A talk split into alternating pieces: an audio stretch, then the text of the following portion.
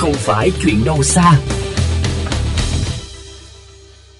Quý vị thính giả thân mến, trong những ngày cả nước cùng chiến đấu với dịch COVID-19, ngoài những người tuyến đầu là các y bác sĩ, nhân viên y tế phải ngày đêm tiếp xúc với nguồn bệnh, nguy cơ lây nhiễm cao, thì có một lực lượng cũng đối mặt chiến đấu với dịch COVID-19, nhưng họ lại ít được nhắc đến vì tính chất công việc thầm lặng. Họ là những người công nhân thu gom xử lý rác, tại các khu vực cách ly, bệnh viện điều trị. Trong tiểu mục Không phải chuyện đâu xa ngày hôm nay, chúng tôi sẽ truyền tải đến các bạn câu chuyện về họ. Mời quý vị cùng theo dõi.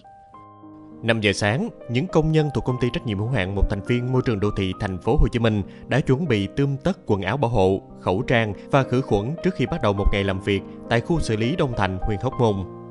Do tính chất công việc phải tiếp xúc với những chất thải được đánh giá là rất nguy hại khi có thể chứa mầm bệnh Covid-19, nên mọi người ở đây đều rất cẩn thận trong quá trình vận chuyển lẫn xử lý. Chú Nguyễn Đức Tân chia sẻ. Trường chúng tôi là quy trình là lấy rác từ 5 giờ sáng. Trong lúc làm việc thì anh em luôn nhắc nhở nhau là khẩu trang, bảo hiểm đầy đủ để giữ vệ sinh cho à, trước hết là cho mình. Rác thải tại những khu cách ly trên địa bàn thành phố được thu gom và được niêm phong dán nhãn cảnh báo cẩn thận trước khi những xe chuyên dùng trở về các điểm tập kết và được tiến hành xử lý bằng cách đốt ngay tại hai điểm là Bình Hưng Hòa, quận Bình Tân và Đông Thành, huyện Hóc Môn. Anh Phùng Văn Cường, quản lý kỹ thuật công trường xử lý và tái chế chất thải Đông Thành, thành phố Hồ Chí Minh cho biết, những xe chuyên chở chất thải tại những khu cách ly, phong tỏa đều được phun xịt khử trùng trước khi ra vào điểm xử lý. Rác cũng được phun khử trùng nhiều lần trước khi được đưa vào lò đốt với mức nhiệt từ 950 đến 1.300 độ C. Khử trùng đồ kia cho đầy đủ hết từ trên xe cho tới lúc mà xuống mà nạp vô rồi tới khi mà ra trở lại thì cũng phải phun xịt khử trùng hầu như là đầy đủ hết những cái trang thiết bị mà, mà về bảo hộ an toàn cho cho anh em công nhân ờ, và kể cả kỹ thuật để mà tiếp xúc trực tiếp ở đây. Khi các ổ dịch mới xuất hiện với số ca lây nhiễm ngày một nhiều hơn thì cũng là lúc lượng rác thải phải xử lý của công nhân nơi đây cũng tăng lên mỗi ngày.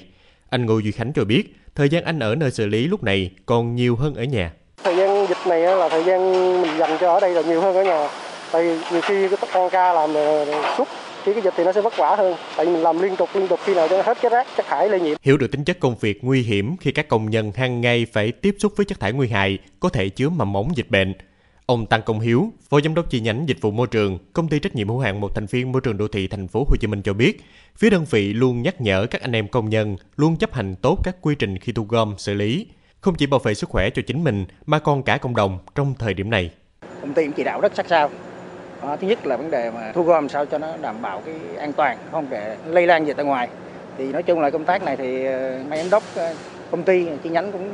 luôn chỉ, chỉ đạo anh em là phải chấp hành tốt cái quy trình nói chung là đã đề đạt ra những cái quy trình để để làm theo đúng cái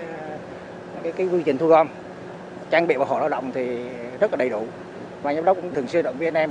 làm cho tốt cái cái, cái công tác ờ, thu gom này. Có lẽ lúc này đây, dù là những người tuyến đầu hay tuyến cuối, trực tiếp hay gián tiếp tiếp xúc với mầm bệnh, thì mỗi người luôn thể hiện ý chí đồng lòng cùng nhân dân vượt qua đại dịch, trả lại cuộc sống bình thường cho mỗi người dân. Đây cũng là những chia sẻ từ bạn Nguyễn Thanh Phương. Anh em cũng đồng lòng thấy ờ, chung tay cùng ờ, cả nước góp sức đẩy lùi ờ, cái đại dịch này cũng có cái niềm vui trách nhiệm ở trong đó.